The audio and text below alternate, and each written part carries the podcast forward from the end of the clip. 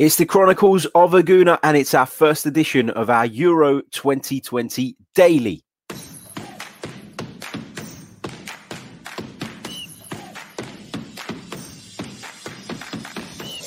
You're listening to the Chronicles of a Gooner, the Arsenal podcast. I'm Martin Tyler, and you're listening to Harry Symeou.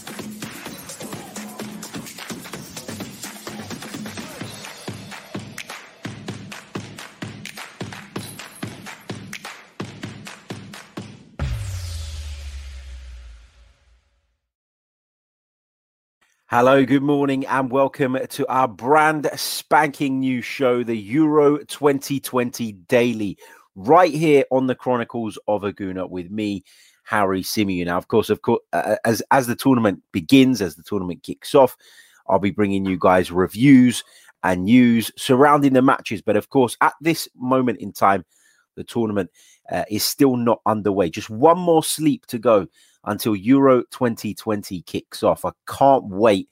As I said to some of you guys yesterday, I love uh, European football. Uh, European football. I love international football when it's with when it's a tournament, when it's a big deal, when there's something to play for. Bin all the pointless friendlies, get rid of all of them. Can't stand them, hate them, hate the way they disrupt the season. But when it comes to European Championships or the World Cup, I am always buzzing for it. And I spent some time uh, last night putting my new stickers in my sticker book. Yes, I'm a massive man child.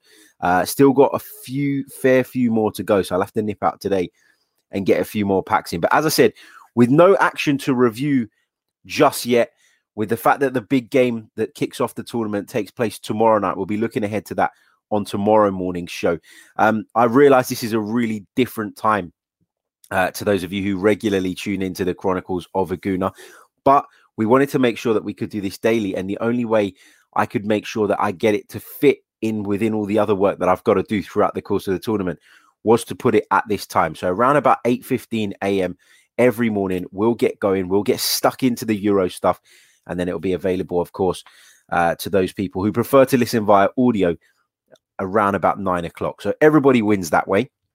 So without further ado, let's get in to some of the big Euro 2020 news. Now, when we did the preview show yesterday, or when I shared my views with you guys on who uh, who might win it, who might win which group, how the groups I thought were going to pan out, one of the things I mentioned was the difficult situation that Spain currently find themselves in. And Spain have had a couple of players test positive for COVID 19 ahead of the tournament. And this could prove to be a huge problem, not just because Spain could be missing those two players, because the two players are uh, Diego Llorente of Leeds United and obviously Sergio Busquets. But the problem here is that Spain could find over the next few days that they have more cases as a result of these guys being infected. And that could throw their chances. And uh, and you know, a lot of people looked at Spain going into this tournament and keep saying, you know, they're not as good as they were, and, and I get that, but they still had a really decent squad, a really talented squad in comparison to some of the others, a, a squad with great pedigree. But they could be in a position now where they're going to start to identify more and more cases, and that could be a big problem. So, I just want to explain to you guys what exactly is going on here. So Luis Enrique, his preparations have literally been been thrown into the fire because, as I say, a second player um, in Diego Llorente tested positive on Tuesday and was put into isolation just two days after Sergio Busquets had to leave the training camp after also contracting the virus. Now, all group training within the Spain camp has been suspended. So even if they were to get away with just having those couple of cases, the fact that group training just 36 hours before the kickoff of the tournament has had to be suspended is a big, big problem for the Spanish. And it's not the ideal preparation by any stretch of the imagination. Uh, but what Spain have had to do was they've had to call up a parallel squad. Now, Llorente's positive result was uh, was made public not long after the Spain under 21s beat Lithuania 4 0 on Tuesday in Madrid. And the match was actually supposed to be played by the senior team as their final warm up, but instead it featured 16 debutants, 11 of whom have now been called up to join what's being called a parallel squad, working in case they are needed to come in and fill in for any further outbreaks. Um, players that, of course, test positive must stay in isolation for at least 10 days, meaning both Busquets and Llorente will miss the opener against Sweden. It will also be unlikely that they'll be available for the second match against Poland on June the 19th.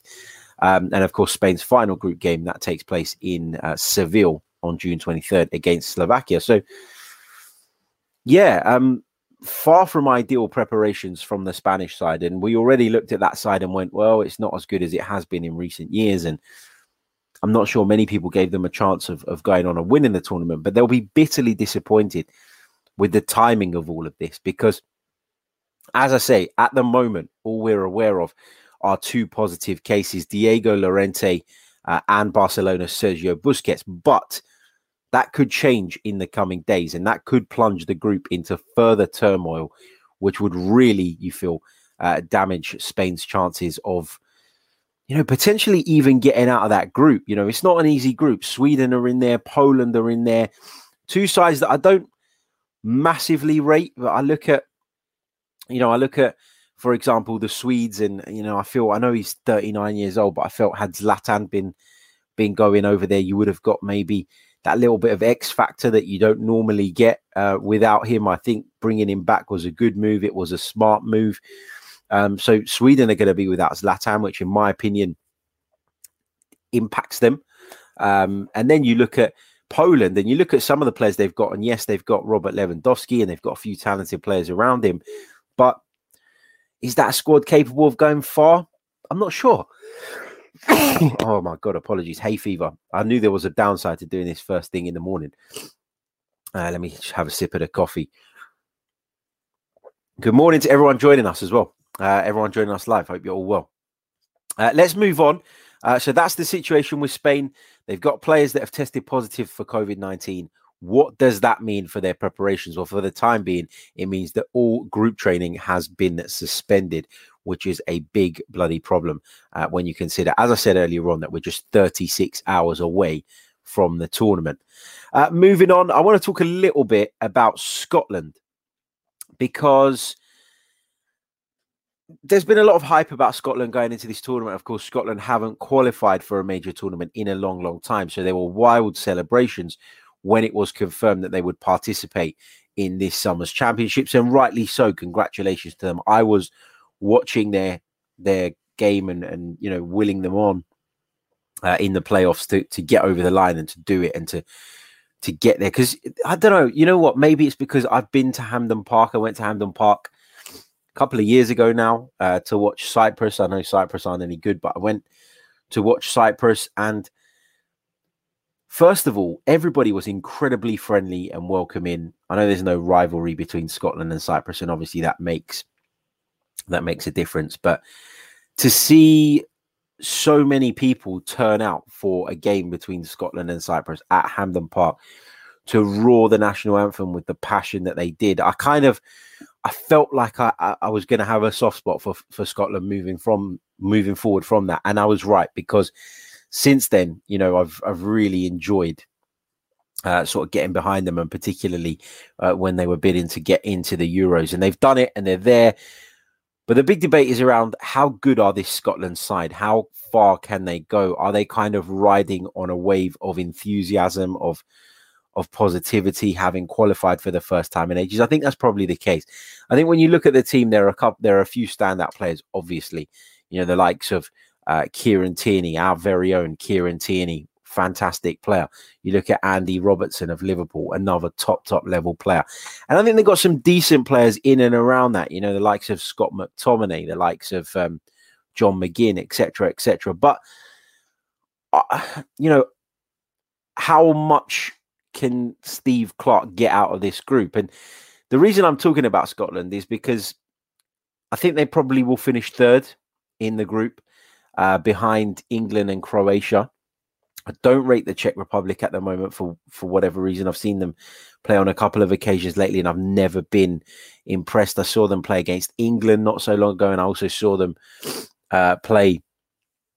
Sorry, not against England. I saw them play against Italy, and I wasn't impressed. And I've seen them play um, in another couple of friendlies over the last sort of six to eight months or so. And I know they've got a couple of players from the Premier League, and people kind of doing cartwheels about that and suggesting that they're going to be really difficult opponents. But I think Scotland pipped them to third place. But how far can Scotland go? And the reason I bring this up is because former Scotland uh, boss Craig Brown uh, has backed Steve Clarke's current squad to produce a shock at Euro 2020. And get a load of this go the distance. Craig Brown is backing Scotland to go the distance in this European Championships. Now, shocks are not completely unheard of. If you cast your mind back to 2004, Greece were crowned European champions. If you think back to the last tournament, nobody really gave Portugal uh, much hope, yet they were crowned European champions. So it's not beyond the realms of possibility that there would be a shock. But Scotland, I don't think so. Uh, Craig Brown was, of course, the man in charge of Scotland at the World Cup 23 years ago and believes uh, that this current group of players have the credentials to write another underdog story. Speaking to Sky Sports, he said, We don't care how we qualified, we are there. I think we've got a team that is capable of getting us the full distance. Honestly, I'm not being daft or patriotic. I'm genuinely optimistic we can go the distance here and we have every capability in that team. When I see the other countries that have won it, Portugal won it without winning a group game, Greece won it. And way back in 1992, Denmark won it. They came from nowhere. It is possible for someone else, not a big, high profile team, to win it. And I think Scotland have a chance this time. Incredible. Uh, incredible claim from Scott uh, uh, from Craig Brown. He's very, very confident. Um, you know, I get the buzz, I get the hype, I get the excitement about something like that. But Scotland to win the European Championships, I don't think so. I'd be sh- shocked. I'd be, in fact, I'd be so shocked uh, that I'd want to get hold of of, of Craig Brown and, and drop him an email or something uh, to congratulate him on that outlandish prediction if it was to come off. But I don't see it. Big good morning to those of you joining us now. I know some of you joining us a little bit later. Hope you're all well. I hope you're all good. Hope you're all looking forward to the tournament. Um, we're going to be, as I say, we're going to be bringing you this uh, live stream from 8.15. I was going to do 8 a.m., but to be honest with you, by the time I get up, try and blow the hay fever out of my nose and get on with the podcast, um, I probably need until eight fifteen. So let's do eight fifteen. Monday to Friday, and as as I say, once the tournament kicks off, we'll be reacting to the games the night before, and then we'll be looking to ahead to the games on that day. At the moment, uh, the tournament is yet to kick off, so we're just discussing some of the news and some of the views doing the rounds ahead of the big kickoff. If you've got any questions, if you've got any thoughts, feel free to drop them in the chat box. And don't worry, we're still going to be bringing you the same level of Arsenal content. So we're still going to be bringing you a live stream this lunchtime uh, where we're going to be discussing Arsenal's interest in the Swedish striker uh, Isak, which of course uh, Gray mentions in the chat. Uh, so, yeah, we're going to touch on that a little bit later on on our Arsenal related shows. Um, moving forward, let's talk a little bit about Belgium because uh, it seems like they are going to be without Kevin De Bruyne uh, for their first game, which is obviously a bit of a blow because Kevin De Bruyne is, uh, you know, an incredibly talented player. Um, he, he, he's brilliant. He's he's their talisman and you know the fact that he's not trained yet with the team suggests that he probably isn't going to be available for the first game. Maybe not even the second one which would be a blow for belgium. Um, i talked a little bit about belgium yesterday because i feel like it was kind of i feel like belgium's time might have just passed. I know that sounds a little bit stupid but you think back to a couple of years ago and you think at like the level that eden hazard for example was producing and performing and Kevin De Bruyne and a load of others around them, and and they didn't manage it then, so they're going to manage it now. I'm not 100% sure. I'm not totally convinced of Roberto Martinez's credentials either, which which poses a problem for me. However, what I would say is that Romelu Lukaku, when you're talking about Belgium, is at a level now uh, that I believe he's never been at. I think this is Romelu Lukaku's absolute peak. I think he's learned an incredible amount of things under Antonio Conte, and he's taken his game up to the next level since joining Inter. So I expect uh, Romelu Lukaku uh, to be, you know, on fire this tournament. And I think he's a decent shout for the Golden Boot. I've got to be honest. Uh, what else we going to talk about? Final thing I wanted to talk a little bit about was uh, was England, and um, I mean, listen, I'm I'm all for the hype. I'm all for getting excited about a tournament. I'm all for getting behind your nation, backing your nation. Why is everybody going bonkers about Jack Grealish and his uh, Jack Grealish, Phil Foden and his hair? Oh, he's the new Gazza. Oh, listen, Phil Foden is a fantastic talent, a really, really good player. But don't pin your hopes on a kid because you pin your hopes on a kid, the chances are he ain't going to be de- able to deliver uh, to that level. The chances are he's not going to be um, able to carry the nation on his back at just 21 years old. And look, Phil Foden, I think, is the best English talent out there at the moment. I really do. I really, really rate this guy. But the pinning of the hopes on on Phil Foden, I think, is dangerous. You know, don't pin them on Phil Foden, pin them on Harry Kane, pin them on Marcus Rashford, pin them on Jadon Sancho, pin them on Jordan Henderson, Harry Maguire, John Stones, players who have been there and done it, players who are experienced, players who are further along in their careers. It'll be great if some of the youngsters can, uh, you know, have a big impact and and and take England to where they want to be. But don't pin your hopes on them. Don't be unrealistic. I'm just, you know, the amount of things I've read over the last two days about about Phil Foden's hairstyle and, and how that means it's coming home. It's, it's driving me absolutely bonkers. England have got a massive, massive game um, on Sunday, huge game, and we'll probably do a video uh, just sort of focusing solely on that game actually, uh, because I think it's one worth really digging into and, and diving into. Um, you know, there's lots of decisions for Gareth Southgate to make with regards to his team selection, who's going to play up top. Um, and when I say up top, I mean in and around Harry Kane, who's going to play in the centre of midfield. Is Henderson fit enough? We haven't really had uh, any more communication on that. I'm sure there'll be a press conference or something along those lines uh, in the next sort of few, uh, or in the next couple of days that will maybe give us a bit of an indication on that.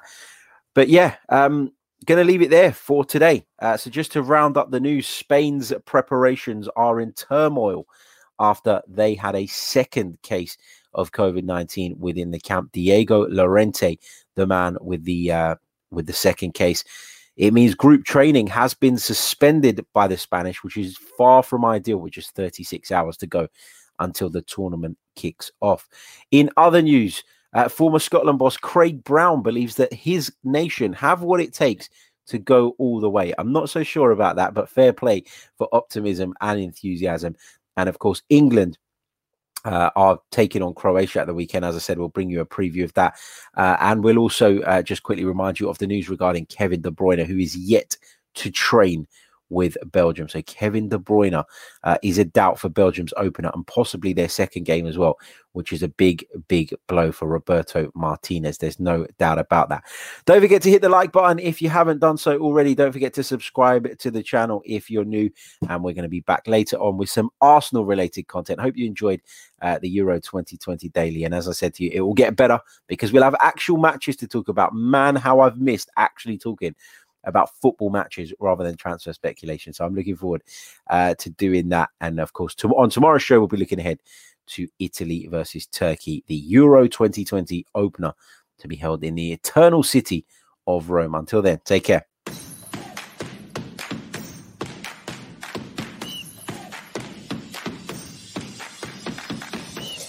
You're listening to the Chronicles of a Gooner, the Arsenal podcast. I'm Martin Tyler, and you're listening to Harry Symeou.